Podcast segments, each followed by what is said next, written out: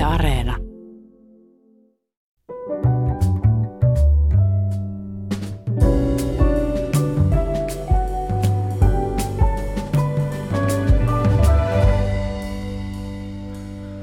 Hyvät ihmiset, hyvää alkanutta uutta vuotta ja olkoon tämä vuosi parempi kuin edellinen. Aloitan uuden vuoden maamikirjan keskustelemalla papin, oopperalaulajan ja motoristin kanssa. Ja mitä kätevintä, kaikki kolme persoonaa yhdistyvät yhdessä ja samassa henkilössä. Tervetuloa Esa Kustaa Ruuttunen. Kiitos, kiitos. Ja hyvää uutta vuotta sullekin. Kiitos samoin. Mistä haluat aloittaa, motoristista, papista vai oopperalaulajasta? No vaikka poikasesta. Selvä.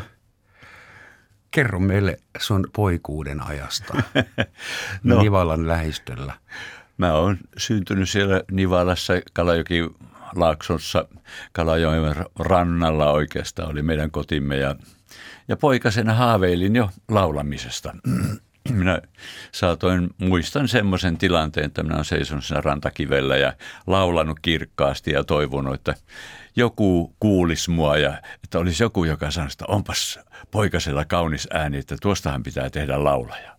Sä sanoit, että sä haaveilit laulamisesta, mutta jos tarkkoja ollaan, sä et haaveilut laulamisesta, vaan sä rupesit laulamaan. Sitten Sehän minä. on eri asia kuin haaveileminen.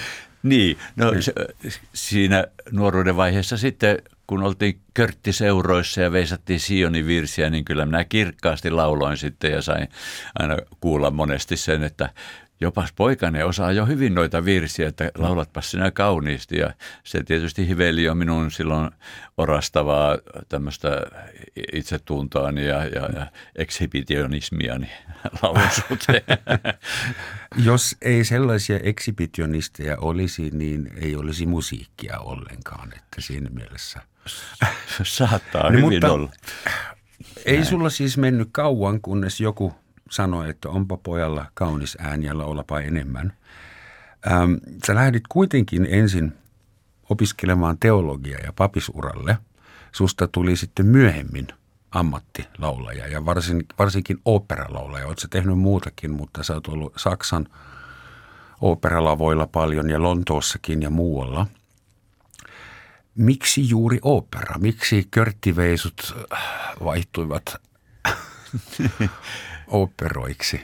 Hyvä kysymys niin kuin tuosta alusta saa ymmärtää, niin kyllä mä olin siis se laulaminen oli mulle kauhean tärkeä asia, ja, mm. mutta en mä operasta kyllä silloin siinä vaiheessa voinut kuvitellakaan eikä haaveillakaan, että mä olin silloin nuorena paljon mukana seurakunta nuorissa ja sitten, sitten tämä minun kotitaustani, että körttiläisyys ja semmoinen, niin se vei mua sitten, mä olin Raudaskylän opisto, keskikoulussa opiskelin ja, ja siellähän esimerkiksi kaikki tunnit, biologian tunnit ja matematiikan tunnit ja kaikki aloitettiin jollakin Sionin virsivärsyllä. Ja, ja tuota, opettaja seisoi oven suussa niin kauan, että joku aloitti oppilaista virren ja se veisattiin sitten se yksi säkeistö. Ja sitten vasta päästiin opiskelemaan maantiedettä ja taikka biologiaa tai tämmöistä. Okay. Että se oli tämmöinen, voisi sanoa kristillinen körtti koulu. Ihan Oppikoulu. Steinerilaisia vivahteita, että pakotetaan oppilaat ensin laulamaan ja tanssimaan ennen kuin... Mut, mutta mä luulen, että meille hyvin monille on kuitenkin jäänyt mahdottoman kivana muistona nämä ja, ja näin kun ollaan oltu tekemisissä kavereiden kanssa, jotka oli yhtä aikaa siellä koulussa, niin kyllä me lämmöllä muistellaan näitä ja lämmöllä muistellaan Sionin virsien niekkuja ja, ja, ja, ja tekstejä ja osin hyvin arkaisia ja näin poispäin, mutta ne on jotain semmoista pohjavirtaa tuolla syvemmällä. Kun puhutaan sun lapsuudesta, niin sulle on myöhemmin aikuisena kehittynyt aika kiinteä suhde Saksaan, Saksan kieleen, Saksan maahansa, kulttuuriin ja Saksan operalavoille, mutta sun ensikosketus saksan kielen kanssa tapahtui vissiin koulussa. Tuossa mainitussa koulussa. Kyllä. Ja Sä et ilmeisesti arvostanut saksan kielen opetusta tai opettajaa kauhean paljon. Että kerro meille, kuka oli Basilli? No, en mä nyt taida nimeä mainita, mutta hän oli siis semmoinen äh, vähän sairaaloinen ja, ja tämä on yksi niitä asioita, joita minä kadun elämässäni aika tavalla. Me en ainoana minä, mutta me kiusasimme häntä. Hänellä oli myöskin vähän kuulovammaa ja tuota, me, meillä oli semmoinen kiusallinen tai tapa kiusata häntä, että me pantiin äänirauta soimaan pulpetin pohjaan ja kun se vinkui sieltä, niin hän rapsutteli korva laitettansa, että mikäs vika tähän korvaan tuli. Ja, ja, ja tota, se Basilli nimi tuli vi, vissiin siitä, että hän näytti vähän sairaaloiselta. Olen olen kyllä siitä niin, niin onnettoman pahoillani, mutta tämmöistä elämä oli silloin. Jo, jos tämä on papin nuorena. pahin synti, niin mä luulen, että me voimme nyt kollektiivisesti päästä sun tästä synnistä. Siis äänirauta pulpetin alle, 440 hertsiä kamariaava. Joo, ja kun siinä oli se pulpetin äh, äh, tämä tuota kaikukoppa sitten, niin se suurensi sen äänen sitten isoksi ääneksi sillä tavalla selvästi kuultavaksi ääneksi. Opettajan olisi pitänyt olla ylpeä, että te ymmärsitte fysiikasta ja akustiikasta ja niin paljon nuorissa. Mutta hän oli saksan kielen opettaja. Niin, silloin ei vielä harrastettu kokonaisvaltaista opettamista. Mutta milloin sä sitten esiinnyit Saksassa ensimmäistä kertaa? No Saksassa mä oon tainnut esiintyä, mä olin jollakin ö, yhteisellä retkellä ja, silloin, ja se oli vielä Itä-Saksan aikaa. Se oli tuota, tuon kantorisi Minores kuoron kanssa ja kuoron solistina. Silloin mä en ollut varsinaisesti vielä tehnyt mitään karriaria laulajana. Mä luulen, että se oli pap, minun pappisaikaani. Mähän tuota, opiskelin yhden syksyn, kevään hetkinen yhden syksyn opiskelin yhtä aikaa teologiaa ja aloitin samaan aikaan sitten lauluopinnot Sibelius Akatemiassa professori Matti Lehtisen johdolla. Ja silloin syksyllä mä valmistuin sitten syksyllä 74 papiksi ja, ja sain paikan Temppeliaukion kirkossa ja siellä mm. sitten tietysti laulelin aika paljon. Silloin olin tietysti tämä, mulla oli pitkä saksa silloin koulussa ja, ja sitten teologiaopintoni siinä vaiheessa evankelisen teologian opinnot oli pääsääntöisesti saksan kielellä ja, ja, ja minä silloin sain tietysti, ja sitten meillä on ystäviä ollut Saksassa, että, että sen mm. takia mä oon aika paljon sitten mm. saksan kielen kanssa ollut tekemisissä ja jossakin vaiheessa sitten siellä Saksassa ollessa, niin, niin, niin ihan joku sanoi, että wieso sprechen so gut Deutsch, että mm. miten sitten noin hyvä saksaa mm. puhutte, mutta tänä päivänä ei varmaan enää kukaan sanoisi vähän mutta jos tuohon kysymykseen, että milloin, niin ei enempää eikä vähempää kuin Berliinin Filharmoniassa Matteus Passion Jeesuksena on minun ensimmäinen iso merkittävä. Ihan ok, Kyllä. entree sisään Joo, mä muistan sen, että kun mä olin siinä seisoin samoilla jalansijoilla kuin on Fischer Dieskau ja, ja, ja Hans Hotterit ja muut kaikki mm. seisseet, niin kyllä mulla oli semmoinen olo, että hyvänen aika, mihin poikane on heitetty, että se oli aivan mahtava elämys kyllä. Mulla on sellainen käsitys, että Saksa on suomalaisille klassisille laulajille, varsinkin operalaulajille, eräänlainen luvattu maa. Ehkä pelkästään sen takia, että tuskin muualla on niin paljon operalavoja – Aivan näin. kuin Saksassa. Ja, ja Suomesta on tullut hämmästyttävä määrä kapellimestareita, hämmästyttävä määrä rock-muusikkoja ja hämmästyttävä määrä klassisia laulajia. Meitä oli varmaan mm. joskus silloin, ja on, on, mahtaa olla vieläkin kymmeniä, mutta minä muistelen, että silloin esimerkiksi kun mä siellä olin, mähän on tosi aina ollut vierailijana, että mä en ole asunut varsinaisesti Saksassa niin. koskaan. Että mä, mulla oli aina vierailusopimuksia näihin taloihin, missä... Sä oot asunut siellä niin kuin viikkokaupalla. Niin, mutta viikko, sanotaan, että, että kaksi kuukautta tai sillä tavalla, ja, ja sitten näytökset päälle. Joskus oli Stuttgartissa, kun lauloin, lauloin treenin kultaa, niin mulla taisi olla kolme lentoa viikossa sinne edestakaisin sillä tavalla, että Köpiksessä aina vaihdettiin konetta, kun ei ollut suoraa lentoa, niin että se oli aikamoista haipakkaa silloin niihin aikoihin ja, mm. ja näin, mutta tuota, siellä oli tosiaan viitisen kymmentä laulajaa kiinnitettyinä saksalaisiin operataloihin siihen. Suomalaisia. Suomalaisia mm. laulajia. Oliko teillä Saksassa sitten joku suomalaisten operalaulajien kerho ry tai joku alakulttuuri, kantapöytä? Oikeastaan en, en tiedä sitä sen takia, että, että mä, kun mä en ollut kiinnitettynä missään, että mm. minä luulen, että ne, jotka oli esimerkiksi joskus sanottiin, tuota sitä, äh, oli, oliko se tuolla Reinin Frankfurtissa vai missä, nyt mä vähän puhun, vai, vai Kasruessa, vai ei kun Frankfurtissa, että Finnish, Deutsche, äh, Finnish Oper, äh, Nationaloper in Deutschland, että se oli okay. niin paljon, oli tuota, äh, suomalaisia laulajia kiinnitettynä siihen operaan ja, ja he pitivät varmasti yhteyttä hyvinkin paljon, mutta mulla nyt oikeastaan eniten, mitä mä oon ollut suomalaisena, niin me, meillä oli tosiaan Deutsche Operissa – tehtiin lentävää hollantilaista, niin meitä oli kolme suomalaista miestä. Siinä oli Silvasti Jorma ja Ryhäsen Jaakko ja minä laulettiin, tuota, minä lauloin hollantilaista ja Jorma perämiestä ja Jaakko Daalandia ja sitten oli vielä tanskalainen sentä, että meitä oli semmoinen pohjoismaalainen porukka siinä. Väärennettyjä hollantilaisia kaikki, niin, eikä Saksassa huomattu mitään. Ei kukaan huomannut. Sä oot laulanut hyvinkin paljon Wagneria, ringiä, semmoista niin ihan maraton, missä pitää olla hyvässä fyysisessä kunnossa. No pitää muutenkin, mutta pitää olla pitkään ja. hyvässä fyysisessä kunnossa. Äh, se sun Wagner-affiniteetti, oliko se sun tietoinen päätös? Lähdikö sä siihen suuntaan – Wagneria kohti vai tapahtuiko Wagner sinulle? No se voi sanoa, että se tapahtui enemmänkin. Mulla on siitäkin yksi semmoinen vähän sanotaan niin kuin häpeällinen muisto.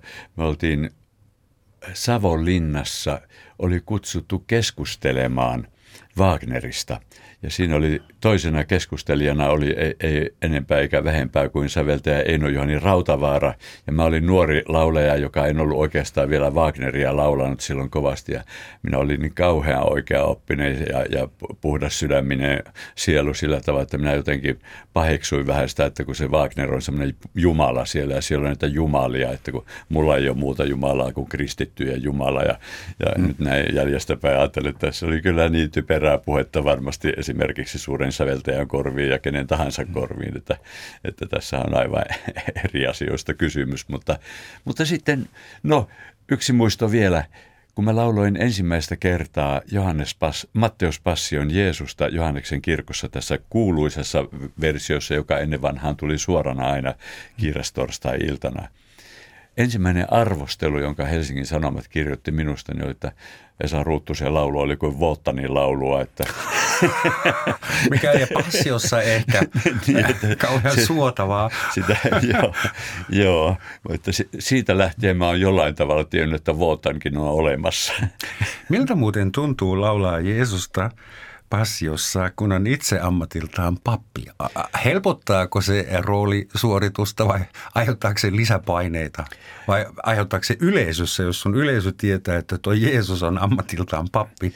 Saattaa se jotain odotuksia tietysti herättää yleisössäkin ja kyllä mä itse koin sen myöskin sillä tavalla, että mä tutustuin ja, ja kun mä olin tietysti mun pääaine teologisessa tiedekunnassa oli eksegetiikka, uuden testamentin eksegetiikka, eli siis nämä, nämä evankeliumit ja niiden ja Jeesuksen elämän, tämmöinen historiallinen elämä ja, ja mit, mitä, mitä siitä voidaan niin kuin tietää ja näin poispäin. Että mä olin hyvinkin perusteellisesti tutustunut kaikkeen tähän ja tietyllä tavalla nämä Matteus Passion Jeesuksen repliikit, mä olin tutkinut niitä vähän niin kuin tästä teologian näkökulmasta mm. myöskin enemmän, että, että mä koin, että se antoi minulle kyllä jotakin semmoista semmoista pohjaa myöskin sitten tähän, tähän laulamiseen.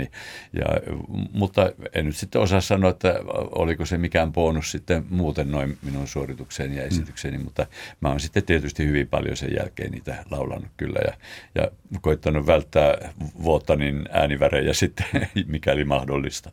Ja olet elämäsi aikana eri oopperatuotannoissa esittänyt toistakymmentä eri pappirooleja. No joo, niitä on myöskin kertynyt. Eri uskontokuntia, katolisia ja juutalaisia. Joo, yksi kaikkein semmoinen niin kuin kovimpia juttuja oli se pääsiäistarina, tämä tuota Martin on the Greek Passion, jota me tehtiin ensin Brekentsi-juhlilla ja operajuhlilla siellä, siellä Bodensin rannalla mm. Itävallassa ja sitten tehtiin Lontoossa myöskin. Siinä mä olin semmoinen oikein paha pappi, semmoinen tota, isä Grigoris, joka ajaa ajankohtainen asia tänäkin päivänä. Nämä pakolaiset vuorille ei ota heitä vastaan ja, ja sitten nämä kyläläiset alkavat tuota, viedä heille ruokaa ja, ja eräs heistä ihan leimautuu melkein niin kuin Jeesukseksi siinä semmoinen Manolios ja, ja hänet kivitetään kuoliaksi sen takia, että hän auttoi näitä pakolaisia. hyvissä. Joo, no. se on Kasantsakisin romaaniin perustuva aika tuntematon opera, mutta niin hieno, että, että joskus toivoisi sen jossakin esitettävän pääsiäisaikaa esimerkiksi. Sun kansainvälinen läpimurto oli työn tietojen perusteella Eneskon opera Oidipus, jossa sä olit Oidipuksena. Mutta se päärooli taisi tulla sulle vähän yllättäen ja suht lyhyellä varoitusajalla. Kerro meille se tarina. Se oli kyllä aikamoinen juttu. Meillä oli silloin Kari Tikan Frida-operan harjoitukset tuolla kansallisoopperassa. Harjoittelimme niitä, kun puhelin soi minulle väliajalla ja, ja minun agentti soitti, Veijo Varpio soitti, että olisitko huo- mahdollista huomenna laulaa koelaulu Saksassa. Ja, ja, tuo, ja no, minä sain vapaata siitä Friidan harjoituksista ja lensin aamukoneella Tegelin kentälle. Kävelin sieltä se, mitä 7-8 kilometriä se on, niin Deutsche Operin ja lauloin koelaulun siellä ja, ja tuota, lauloin lentävän hollantilaisen monologin. En oikein tiennyt, että mistä on kysymys. No sitten tuota pääjohtaja Götz Friedrich tuli sanomaan, että, että oli hyvin miellyttävää, että herra Hilsdorf – kertoo sitten, että mistä on kysymys. Ja herra Hilsdorf, tai ei kyllä mä tiesin sen, että siellä pyydettiin Tiresiaksen rooliin, joka on mm-hmm. semmoinen pienempi rooli siinä operassa. Ja, ja, tuo, ja mä sain sitten kasetin ja nuotit ja rupesin sitä, ja mä muistan, että mä lentokentällä kuuntelin sitä kasetilta – ja se oli semmoinen opera, joka sieppasi minut heti. Mulla on kaksi operaa mun elämässäni, jotka, joiden ensimmäinen kuuntelu on jo heti siepannut Tämä oli ensimmäinen ja toinen oli sitten tuo Peter Grimes mm-hmm. ja, ja, ja sen musiikki. No, sen kuuntelin ja kentällä ja sitten lähdin, ja mä kävelin siis edestakaisin sen mm. koko reissu ja lähdin kotiin ja rupesin Tiresiasta harjoittelemaan – ja ihmettelin, että kun ei tule sopimusta, kun tammikuun alussa pitäisi alkaa näinä päivinä, nyt kolmas päivä mm. tammikuuta pitäisi alkaa harjoitukset Deutsche Operissa ja, ja ei tule sopimusta. No välipäivinä se tuli ja siinä luki Titelrolle Ödip. Hmm. Ja minä olin opiskellut väärän roolin, mutta se oli kuitenkin niin, että varamiehenä että siinä oli että amerikkalainen Monte Peterson, jonka piti laulaa se, ja joka lauloi sen ensi illan.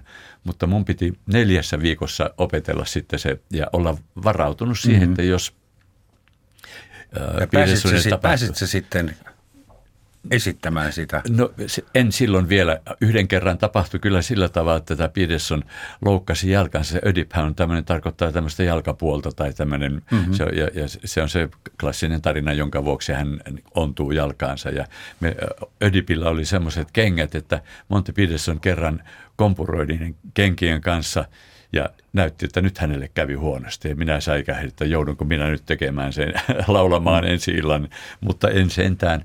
Mut, ja se oli siis alkuvuotta helmikuussa. Ja sitten mutta syksyllä sitten oli minun vuoroni laulaa ja minä muistan, että minä harjoittelin sitä aivan mielettömästi siellä Berliinissä silloin tammikuussa, kun mä olin siellä sitten, niin ensin menin kahdeksalta harjoittelemaan yksin, sitten menin kymmeneltä katsomaan harjoituksia, sitten söin vähäsen ja sitten jatkoin taas yksin ja sitten kun iltapäiväharjoitukset alkoi, olisiko ne ollut kolmelta tai neljältä, niin menin taas katsomaan ja sen jälkeen vielä kahdeksaan yhdeksän illalla harjoittelin ja neljässä viikossa minä opettelin tämän ranskankielisen pitkän. Ranskankielinen? Joo, enkä ollut koskaan mm. lukenut ranskaa. Ja, ja saattaa olla, että se oli näillä ensimmäisillä kerroilla varsinkin vähän ranskaa kyllä, kyllä oli.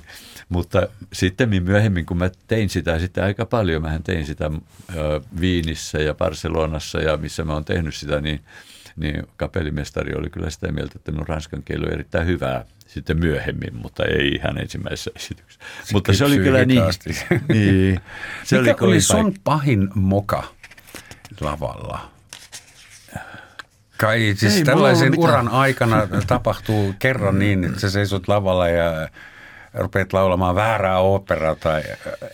Vai eikö, Ihan, se, eikö semmoista satu? No ei, ei mulle ole oikeastaan nyt tuu mieleen mitään semmoista. No sanotaan vanhalta ajalta, kun vanhassa talossa tehtiin Juha-operaa. Ja, ja siinä oli Jukka Salminen oli, oli tuota, tämä Shemeikka ja minä olin Juha ja siinähän se loppuu se synkkä tarina siihen, että Juha niin kuin, äh, teloo tämän Shemeikan niin kuin jalkapuoleksi ja se oli semmoinen, oli semmoinen jakkara, joka oli valmiiksi tehty sillä tavalla, että kun sen lyö semmoisen Balsapuusta, että se hajo, hajoaa niin, näky, lentää, näyttävästi. Hajoaa. Mä löin sen jotenkin huonosti, se lentävä osa osui Jukkaa päähän ja Jukka kaatui siihen nä- näyttämölle – ja hänellä piti vielä muutama repliikki olla siinä ja minä säikähdin kamalasti, että mitä tapahtunut, että, että herääkö hän tuosta. Mutta sieltä rupesi vähitellen kömpimään ja se oli aika toden tuntuinen se reaktionsa sitten siihen. Se nyt on ainakin yksi juttu. Ja... Ei pyydetty, että hei tehkää tämä nyt joka ilta, tämä oli hyvä. Joo, no on mulla semmoinen mukaan, sen mä muistan, että te, oltiin Tukholmassa, vierailtiin sitten pohjalaisia operalla, Madetojen pohjalaisia operalla. Ja mä, lauloin, mä oon siitä laulanut kolmeakin roolia ja mä olin Valle, toi, mikä se on tämä tämmöinen, mikä se on nimeltään, ei, ei, ei tuota Jussi eikä, vaan semmoinen lautamies siinä. Ja, ja kapellimestarina oli Ulf Söderblom – ja yhdessä kohtaa hän rupeaa niin kuin näyttämään kädellä, se on käsi pystyssä sinne näyttämöön päin. Ja minä, että onko mä, laulanko mä nyt väärin jotenkin, onko mä väärässä paikassa. Ja mä lopetan laulamisen ja, ja sitten koitan laulaa ja selvitä siitä roolistani jollain tavalla eteenpäin. Mutta se olikin ollut niin, että hän näytti Vaskille, että soittakaa vähän hiljempaa, mutta, mutta hän näytti sen sillä tavalla, että mä luulin, että minun pitää olla hiljaa siinä.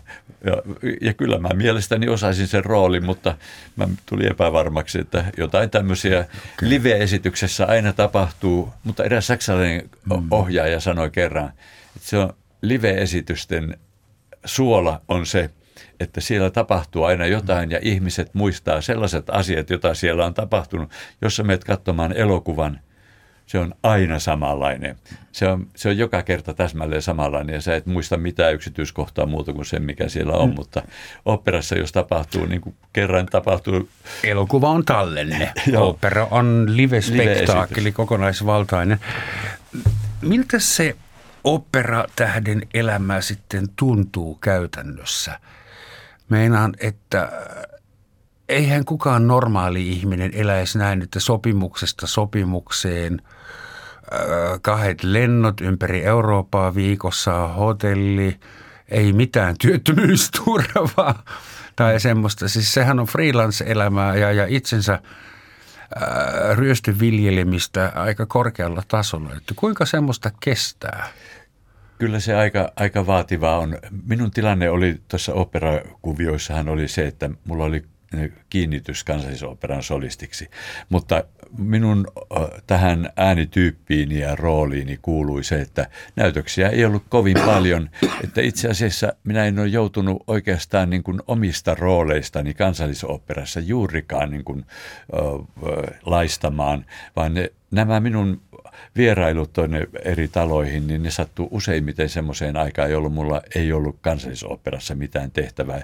Muutaman kerran on joutunut ottamaan palkattoman virkavapaan, mutta usein sillä tavalla, että, että ne oli vain niissä väleissä ja, ja sitten lennettiin sinne, mutta kyllä se hyvin vaativaa on. Mulla on muutama kohta tuota, tuolla uralla, että, että on miettinyt, että miten tästä selvisi. Ja, Burnoutin ja, hyvin lähellä. Ja, ja sitten oli, oli esimerkiksi silloin, kun Stuttgartiin meni ensimmäistä kertaa laulamaan ja, tai minut oli, oli kiinnitetty laulamaan Alberichia Reinin kultaan.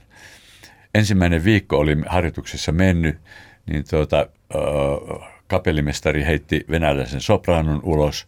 Toinen viikko meni, niin hän olisi ollut valmis heittämään minut ulos sieltä. Mutta ohjaaja Joachim Schlömer, joka oli Itävalta, äh, sveitsiläinen ohjaaja, hän sanoi, että ruuttunen jää. Ja siinä ohjaaja meni yli kapellimestarin minä sain tehdä kaikki. Mä olin neljä-viisi mm. vuotta sitten, tein sitä roolia siellä ja, ja, ja meistä tuli kapellimestarinkin kanssa hyvät ystävät sitten, että Esa, du hast das sehr gut gemacht. Minä olin aina du, minä olin sinä, kun hän oman talon väelle Herse ja se Simahendas, mm. tai siis mm. oli aina, aina teititteli, mutta minua niin kuin piti sinutteli. Ja näin. Se on saksalaisille nautinto, että saa sinutella jota, jotakuta ihan oikeasti. Joo. Ähm, tuo operamaailma on, ainakin näin kuvitellaan, se on täynnä suuria egoja, täynnä suuria lahjakuuksia, mutta myös täynnä suuria persoonoita, jotka välillä eivät mahdu saman huoneeseen. Et kuinka paljon se on totta, että se on niin kuin egojen se riippuu henkilöstä. Kyllä, se, kyllä, kyllä siellä on, kyllä mä muistan, muistan jotakin semmoisia tilanteita, jossa, mutta oli, oli kerran esimerkiksi, olin katsomassa Deutsche Operissa, olin siellä opiskelemassa Berliinissä silloin, niin olin katsomassa lentävää hollantilaista ennen kuin oli itse sitä laulan. Siellä oli eräs hollantilainen, joka sattui sitten seuraavana aamuna olemaan samassa hotellissa aamiaissa. Hän puhui tällä tavalla, se oli, että hmm. kaikille kävi kyllä selväksi, että nyt tuli operalaulaja tähän ah. huoneeseen ja jotain tämmöistä, tämmöistä mutta Kyllä sinut se sinunkin ääni on aika paljastava, Esa. mutta, mutta mun täytyy sanoa, että, että mulla on pääasiassa ja pääsääntöisesti vain hyviä kokemuksia näistä tiimeistä, missä mä oon ollut. Että, että tosi hienoa. Nytkin esimerkiksi toi ylihuomenna tuleva, tai onko pari-kolme päivää, tulee tämä Minnan taivas tuolla Kuopiossa äh, ensi iltaan, niin, niin meillä on ollut niin hauskaa tämä harjoitusperiodin ajan ja, ja hyviä tyyppejä kaikki ja semmoista iloista meininkiä. Hyvät ihmiset, hyvää uutta vuotta vielä kerran. Tämä on Yle Radio 1 Romansatsin maamekirja, jossa saamme tänään tutustua operalaulajaan ja pappiin Esa Ruuttuseen. Tuota, vastaa rehellisesti. Mikä oli paras keikkapalkkio, mitä sä oot koskaan saanut? Kaikki aina miettii, että operalaulaja tienaa varmaan – No, tänä päivänä ei tienata enää juurikaan kovinkaan paljon. Se on, on mennyt palkat alaspäin, mutta mä jouduin kerran, minut hälytettiin Kanarian saarten musiikkijuhlille laulamaan konserttiesityksenä. Se oli vuonna 2000 konserttiesityksenä Vottanin roolia Reinin kullassa. Ja jos en nyt väärin muista, se oli, se oli vielä markka-aikaa, niin, niin se, oli, se, oli, se yksi ilta oli 20 000 D-markkaa se ilta suunnilleen sitä luokkaa. Se oli aivan varmasti sen arvoinen ja me arvostamme suuresti, että sä vastasit rehellisesti tähän Joo. kysymykseen. Voi olla, että siinä on jotkut, jotkut tuota nimekkäämmät saivat kaksinkertaisen summan. Esa, noin vuosi sitten kollegasi Matti Salminen oli tässä samassa ohjelmassa Aha. ja hän oli silloin just tulossa takaisin Zyrihistä Suomeen – kotiutumaan pitkän joo. uran jälkeen. Ja mä Näin. kysyin, että Matti, mutta kai sä jätät sun rahat sinne Sveitsiin. Joo, joo, totta kai. Hänkin oli ainakin siinä mielessä rehellinen. Äh, puhutaan sun toisesta ammatista, tai itse asiassa sun ensimmäisestä ammatista. Äh, sä olet, mennäisin sanoa olit, mutta pappi, se on varmaan elinkautinen – No se on leima, sillä... että se sun papisoikeudet, ne ei sammu koskaan vai? No ne ei sammu, jos tuota, mä voin palauttaa pappiskirjani tuomiokapituliin, jolloin minulta viedään papin oikeudet. Että kyllä se on ah. mahdollista ja, ja jotkut ovat sen tehneet syystä tai toisesta. Joku on siirtynyt ortodoksikirkkoon ja silloin hän menettää tietysti luterilaisen kirkon papin oikeudet no. ja, ja näin poispäin. Mutta sä saat sitten... toimittaa sakramenteja ja kyllä, saisit ky- niinku vihkiä ihmisiä hautaa. Joo, olen mä viime kesänäkin vihkinyt jonkun ja, ja, ja myöskin siunannut ja, ja näin, että kyllä, kyllä mä olen sitä toimittanut koko ajan. Laulatko sitten itse häissä, joissa sä toimit pappina? No mä voin laulaa sitä, niitä liturgisia ja, tai siihen liittyviä esimerkiksi kapellimestari säveltäjä Kari Tikan hyvin kaunis laulu Rakkaus on, on se yksi kor 13, joka tavallisesti luetaan vi, mm. vihkiparille. Niin, niin mä olen sen aika usein laulanut sitten vihkitoimituksessa ja, ja se on mm. kaunis hieno, hieno kappale. Ja sitten se, mitä hyvin paljon olen laulanut, on, on tuo Herran siunaus. Faltinin, alun perin saksalais, saksalaisyntyisen Richard Faltinin Herran siunaus, joka on yksi kaikkein tunnetuimmista sävellyksistä sitä myös Sibeliuksella on näitä.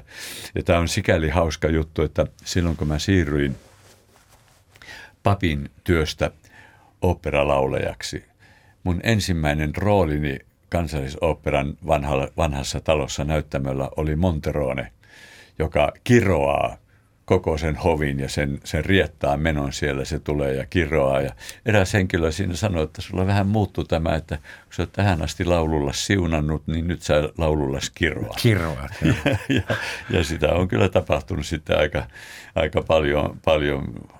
Mä oon tehnyt suunnilleen kaikki nämä pahiskallerian roolit operalavalla, mutta tuota, mä oon aina sanonut siitä, että – että se on niin kiva, kun saa joskus olla oma itsensä näyttämällä. Oletko koskaan joutunut hankaluuksiin, tai onko sun pappeus ja laulajuus ollut keskenään ristiriidassa? Ainakin jollakin lavalla sun elämän kertasi mukaan on, on kysytty, että mitä toi pappi täällä perkele tekee? No se oli tuota, no. se ei ollut oikeastaan liity tähän asiaan, se oli vain sitä aikaa, kun minä ensimmäisiä kertoja olin sitten tuolla vanhassa talossa Boulevardilla operassa, niin, niin kun se on kuitenkin sitten semmoinen, että kun joku saa roolin, niin toinen ei saa, tai kun joku tulee ja Aa. näin. Ja, ja, ja mä olin niin kuin papivirasta siirtynyt sinne ja olin vie, ensimmäisenä juuri esimerkiksi Monteronena mä vierailin siellä. Niin sä et ollut vielä oikea lauleja, en, vaan vielä en. pappi, joka... Joo, niin. joo, joka vierailin siellä, niin, tuota, niin minä sain tämmöistä kuulla mm. silloin, että, ja, ja, ja, että joku, joku jo, jossakin suhteessa oli sitten katkera siitä, että mulle annetaan joku tämmöinen rooli. Että, ja mahdollisesti siinä oli ihan syytäkin, että en mä varmaan mikään loistava debyytantti ollut silloin, mutta, mutta silloin johtajat näkivät minussa sitä potentiaalia. Että... Ehkä se valinta johtui kuitenkin äänestä ja näyttelemisestä. No joo, kaikesta tämmöisestä sitten. sitten. Henkilökohtainen, hyvin henkilökohtainen kysymys. Oletko koskaan joutunut henkisesti konflikteihin laulajuuden ja pappeuden välillä? Joo, hyvä. Onko, ollut Jumalan, onko Jumalan kanssa tullut ongelmia tämän takia? Tai itses kanssa? Mä oon joutunut tätä kyllä pohtimaan ja joidenkin roolien kohdalla ja on aina ajatellut sitä, että jos se teos, johon minut on kiinnitetty ja jota mä oon laulamassa, jos se teos julistaa teoksena jotakin pahaa, niin silloin mun olisi vaikea olla siinä mukana. Ja, mutta mä oon kokenut sen, että, että nämä suuret säveltäjät ja suuret libretistit, jotka on näitä teoksia tehnyt, vaikka ne on kirjoittanut kauhean pahoja asioita sinne sisään, niin niissä on kuitenkin jotakin semmoista, joka kuvaa niin ihmisen, ihmistä sillä tavalla sy, syvästi ja ihmisen ristiriitoja. Ja, ja esimerkiksi näissä pahoissa rooleissa mä oon koittanut miettiä, että miksi tuo ihminen on paha mikä on syynä siihen, että hänestä on tullut tuommoinen ja, ja, ja, ja niin kuin yrittänyt löytää sen motiivin siihen ja, ja sillä tavalla sitten myöskin yrittänyt niin kuin tulkita sitä sillä tavalla, että siinä olisi se, jollain tavalla se, se mm. niin kuin tulisi esille. Että ei mulla ole ollut, kyllähän nämä on esimerkiksi, mähän on yrittänyt tappaa monessa operassa jonkun toisen ja muistan, että kun olin Votsekin roolissa ja mm. Votsek tappaa sen Mariin siinä lopussa, mm-hmm. se on ainoa kerta mielestäni, muistaakseni, jossa, jossa minä onnistun tappajana. Se oli mulle ihan kauhean paha, paha juttu. Mutta se, se on teos, kamala tarina, mutta joo, erittäin hieno opera. Joo, juuri näin. Että, että siinä, siinä mä jouduin sitä, mä niin kuin sitä säikähin ihan kamalasti, että, että siinä mä onnistuin tappamaan naiseni monta kertaa joka, joka ilta, monta niin. kertaa peräkkäin. Joo. Oletko koskaan kieltäytynyt roolista, jota sulle tarjottiin, johon sua pyydettiin? Ei mulle tuu oikein nyt mieleen semmoista kylläkään, että, että kyllä ne on, on, joskus joku juttu on ollut, että on sattunut päällekkäin, että ei ole voinut ottaa. Mullehan sattui semmoinenkin tilanne tässä kerran vuonna 2001 oli tuota, äh, tuli New Yorkista faksi – että olisinko valmis, se oli just Votsekin, mm. Votsekia tehtiin siellä, että olisinko valmis tulemaan ilmeisesti, jos ollut coverina, olisi, eli, eli varamiehenä ollut mm. siellä Votsekin produktioon. No mulla oli silloin jo sovittuna sitten Viinin valtion operaan produktio ja näin, näin tuota, jouduin siitä kieltäytymään.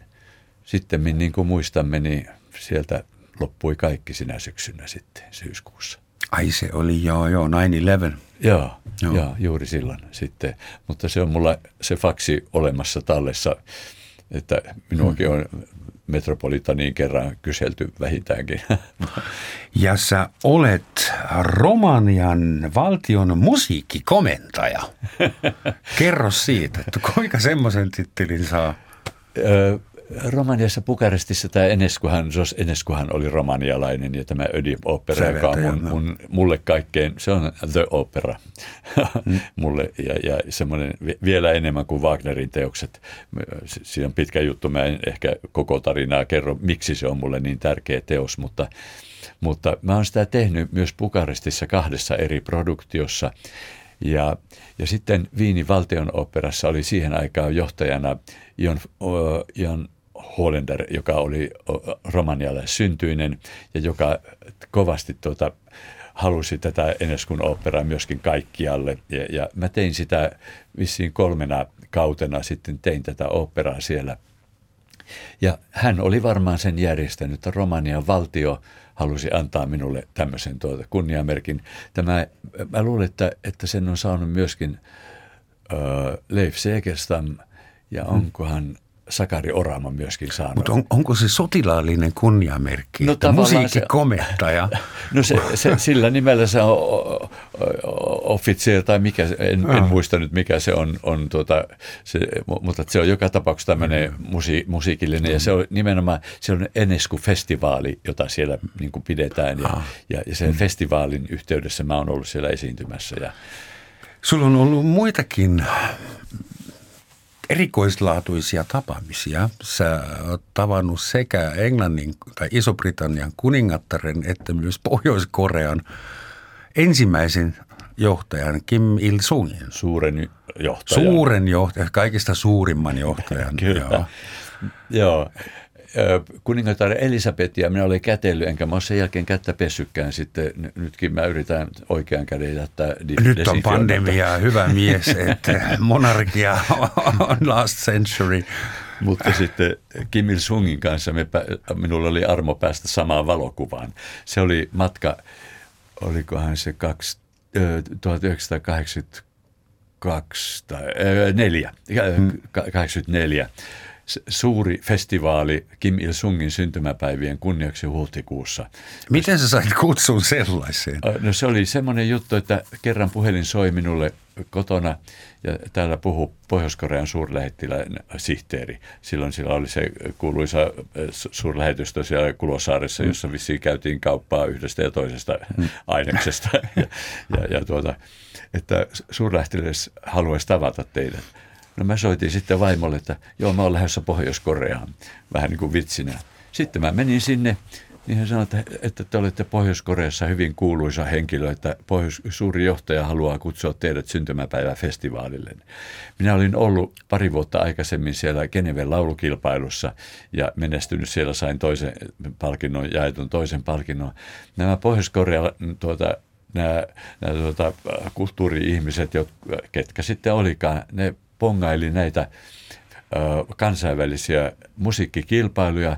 Meitä oli noin 300 esiintyjää siellä – Pohjois-Koreassa sitten, jotka kutsuttiin sinne ja, ja minä kahdella laululla sitten, se, se oli toinen laulu, oli koreankielinen laulu, jossa ylistettiin Kim Il-sungia tuota, suurena partisaanina. Minä en ymmärtänyt ainuttakaan sanaa, mutta näytti ne itkevään kaikki, kun ne kuunteli.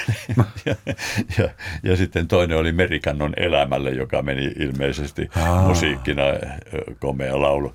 Terve valtias valon ja yön. ja sitten tämä oli tämä kuningatarjuttuhan oli taas sitten se, että me teimme Brittenin opera, kirkko-opera Kuovijoki. Temppeliauki on kirkossa silloin. Mm.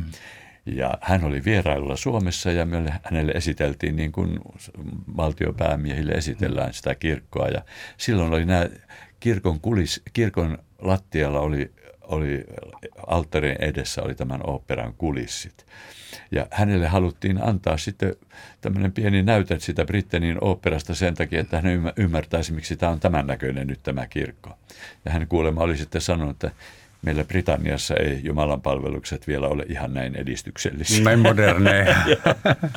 no joo, ei, ei varmana ole, tietysti. Mutta siis tuo temppeli aukeokirkko, sehän on varmasti tänä päivänä ainakin Suomen tunnetuin kirkkorakennus. Jopa tuomiokirkko edelle menee, jos kiinala, kiinalaisten matkaoppaita katsotaan.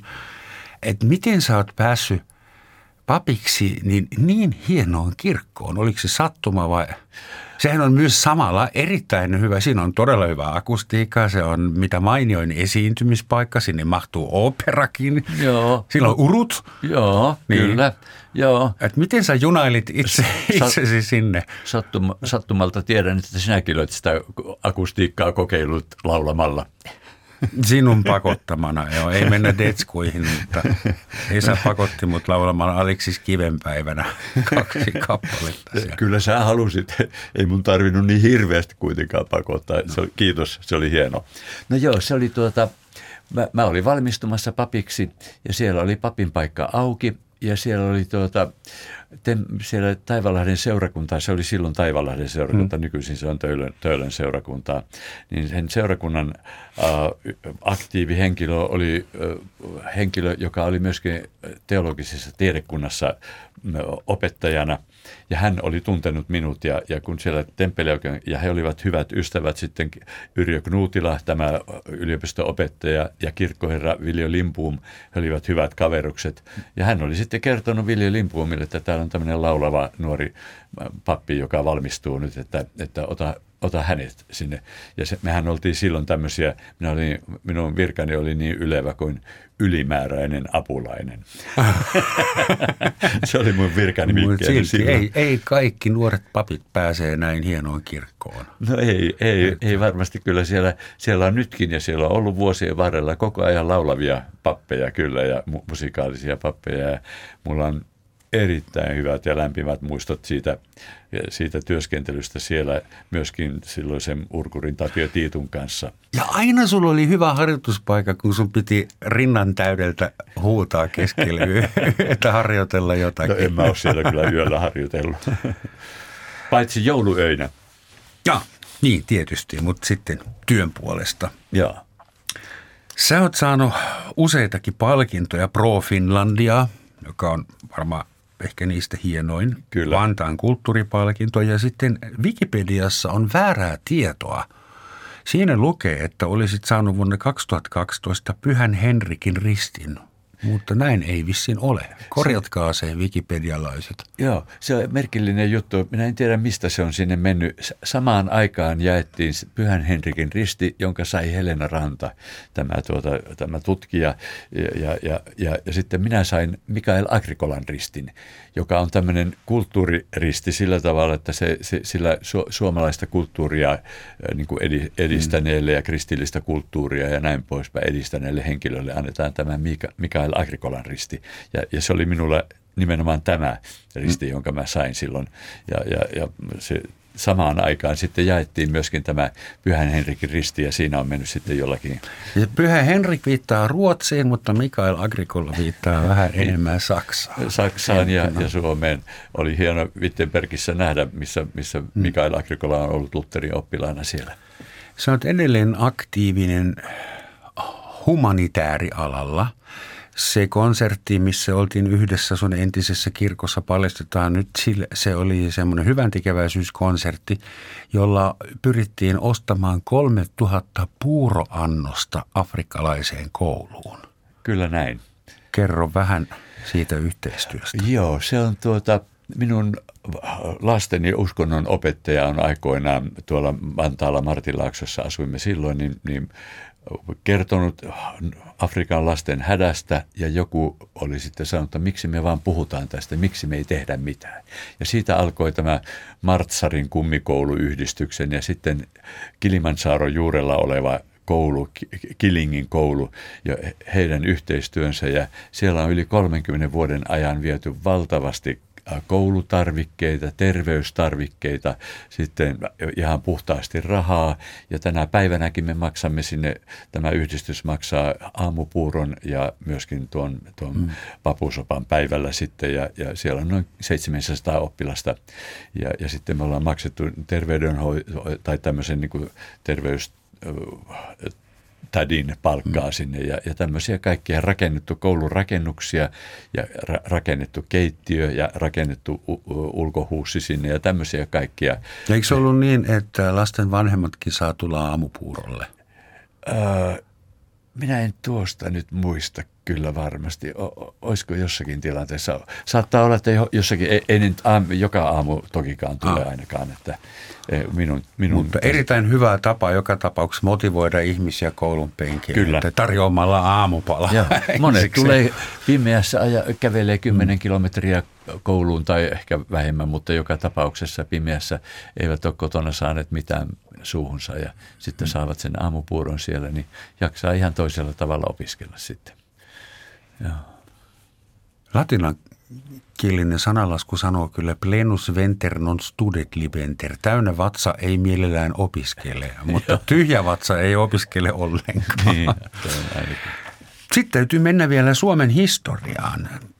Sinä edustat perinteistä kapinallista sukua. Näin voi sanoa, että sun sukulaisten kapinalla on jopa, siis se on merkattu historiankirjoihin, että kerro meille konikapinasta ja hilppahevosesta ja siitä, miten sun perhe liittyy tähän tapahtumaan. Tämähän on kaiken kaikkiaan aika pitkä tarina, että meidän pitäisi sarja näitä keskusteluita. Reunafaktat nyt nopeasti. oli, oli tuolla se New Yorkin pörssiromahdus silloin 31, kun se oli. 29 muistaakseni. No niin, itse asiassa no. silloin jo. Niin sehän levisi sitten Suomeen ja, ja toi sitten erittäin suuria vaikeuksia talonpojille ja me, taloja meni pakkohuutokauppaan. Ja samalla kerrottiin sitten, että, että on tämmöistä näivetystautia hevosiin tullut. Ja, ja sitten Nivalassa kotipitäjässä niin sitten järjestettiin myöskin näitä näivetystautitarkastuksia ja kerrotaan, että tämä nimismies, joka näitä piti, niin hän oli humalassa kun hän aina määräsi tavettavaksi ja länkeineen poltettavaksi. Ja tämän tuomion sai myöskin minun isoisäni hevonen hilippa, niin kuin se mm. Nivalan murteella sanotaan. Ja, mutta, ja isoisä olisi antanut sen tappaa, mutta pojat ei antanut minun isäni ja hänen veljensä, jotka, jotka tuota, tiesivät, että hevonen on, on laiha. Se oli joulun aikaa, mutta tuota, se on terve ja, ja, ja, ja kun sitä ei tapettu, niin iso isä sai sakkoa 800 markkaa. No kyläläiset keräsivät sen rahan, koska isoisällä ei sitä ollut. Ruuttusen ukolla ei ollut rahaa maksaa sitä mutta nimismies ei suostunut ottamaan sitä vastaan, vaan lähti viemään isoisäni ukkoa tuota junalla Ouluun vankilaan. Ne olivat Nivalan asemalla, kun kyläläiset tulivat ja kaappasivat tämän ukon to, poliisien käsistä ja sanoivat, että mehän ukko kotias, vanha körttiukko. Ja Sioni Virsiä vei saava ukko, joka oli aina ollut lain oikealla puolella, voi näin sanoa. Ja, ja, ja näin. No siitä nimismies sähkötti sitten Helsinkiin ja Ouluun, että Nivalassa on syntynyt kapina. Ja, ja tämä kapinan seurauksena vangittiin alun perin yhden kylän piha, pihasta vissiin parisataa ihmistä kaiken kaikkiaan niin kuin, ä, otettiin kiinni. Mm. Ja niistä sitten, olikohan niitä yli 40, jotka saivat sitten vankilatuomion. Muun muassa isäni on istunut sitten mm. jonkun kuukauden vankilassa. Ja, ja iso isä Ukko joutui myöskin tämän sakkovankeuden sitten loppujen lopuksi o, kärsimään. Ja siinä oli sitten semmoinen episodi vielä, että pyrittiin sitten saamaan, tämän, että he olivat vääryydellä laitettu sinne vankilaan ja yritettiin saada tämmöinen poikkeuslaki aikaan, että, että heidät vapautettaisiin. Mutta Kyösti Kallio, nivalalainen ja sitten presidentti, oli silloin eduskunnan puhemies ja, ja hän totesi, että ei eduskunta voi kävellä oikeuslaitoksen yli hmm. ja, ja laatia tämmöistä lakia, jolla ylitetään. Tätähän tapahtuu tänä päivänä siellä sun täällä. Ja, ja näin nivalalliset oli vähän katkeria sitten Kyösti Kalliolle, mutta sitten presidentti Svinhuvud armahti heidät joulun alla 33 ja he pääsivät sitten kotiin sieltä. Ja, ja, ja hevoselle pystytettiin ää, yksi, yksi kokoisen patsaan, pronssipatsaan. Kyllä. Se teidän on se, sukutilan pihalle. Se on meidän, meidän pihalla siellä ja se on, se on yksi hienoimpia nähtävyyksiä siellä seudulla. Se on tosi ka- kaunis patsas. Tuota, sä oot tällä hetkellä 71 vuotta vanha. Kohta 72 pari Vielä pari-kolme kuukautta. Onko sun lapsuuden unelmat toteutuneet? Muista, kun sä seisot siellä rannalla ja lauloit vastarannalle ja uneksit jostain, niin Kyllä, kyllä voi sanoa, vaikka kyllä mun täytyy sanoa esimerkiksi se, että kun vaimoni meni teologian opiskelijan kanssa naimisiin, niin ei hän eikä myöskään tämä teologian opiskelija silloin kyllä todellakaan tiennyt, että, että mitä elämä tuo tullessaan. Että kyllä mulla silloin oli ihan selkeästi, selkeästi se ajatus, että minä olen sitten pappina toimi, to, elämän tehtäväni teen. Mulla oli, kun olin koulussa, mulla oli hyvä musiikin opettaja Arvi Lemponen, joka, joka tuota, kannusti mua Sibelius Akatemiaan. Mutta mä tuota, äh, kuitenkin sitten, sitten menin teologiseen tiedekuntaan ensin ja, ja sitten ajattelin, että tämä on mun elämän urani, mutta sitten monien käänteiden asioiden jälkeen sitten elämä kääntyi näin päin. Ja kyllä mä oon kovin tyytyväinen, mutta kyllä mä oon joskus edelleenkin nähnyt unta siitä, että mä oon temppeliaukiolla papivirasta, että mun pitää palata mm. sinne virkaan. Että jotakin se jätti minuun. Ehkä se, ehkä... ehkä se nyt ei olisikaan niin kamalan paha. Niin. Plan B.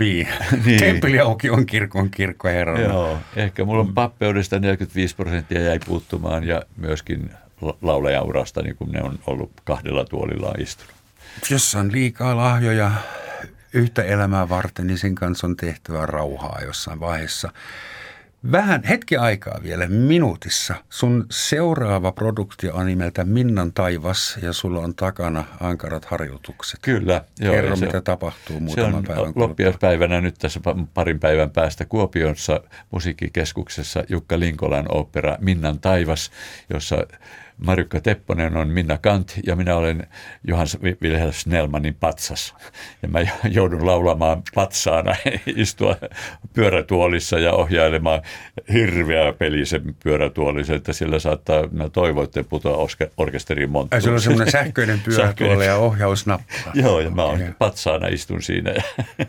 Ja ehkä näyttelijälahjoja vaaditaan vähän vähemmän tällä Toivottavasti kertaa. et vahingossa ajaa orkesteri syvennyksen. Hei, näin. pidämme, mitä ennen operan ensi-iltaa pitää toivota? Saksaksi sanotaan Hals und Beinbruch, break no, a leg englanniksi. No joo, se on, Suomessa sanotaan vain, että toi toi toi, se vähän Saksassakin sanotaan samalla tavalla. Että, hmm. ja, ja onnea, mutta suomalaiseen toivotukseen ei yleensä saa sitten kiittää, että hmm. Ei saa sanoa kiitos, kun joku... Ei sitä paitsi sä oot pappi, että sä saa olla taikauskoinen. Niinpä. Niin, pappi kun olet. Nyt on alkanut vuosi 2022 ja meillä on rankka koettelemus takana. Sano meille lopuksi vielä jotain pastoraalista lohduttavaa tähän, tähän uuteen vuoteen kun uusi vuosi alkaa, niin usein sanotaan, sitä kutsutaan armon vuodeksi. Ja mä toivoisin, että tämä olisi semmoinen armon ja armeliaisuuden vuosi tämä vuosi sillä tavalla, että me pystyttäisiin armon ja, ja, ja semmoisen niin kuin anteeksi antamuksenkin, että, että ihmiset lakkais tuota, syyt, syyttämästä ja syyllistämästä toisiaan, vaan, vaan että me, meillä olisi semmoinen yhteys ja lämmin lämmin rakkaus toisiamme kohtaan. Ja kyllä mulla henkilökohtaisesti se on myöskin, että se, se voima tulee ylhäältä eikä, eikä meistä itsestämme. Että mä ainakin toivon, että minussa olisi sitä armoa itseäni kohtaan ja, ja mä voisin sitä toisille ja, ja sitä toivon. Kiitos Esa Ruuttunen ja hyvää uutta vuotta meille kaikille. Niin, kiitos samoin ja kaikille.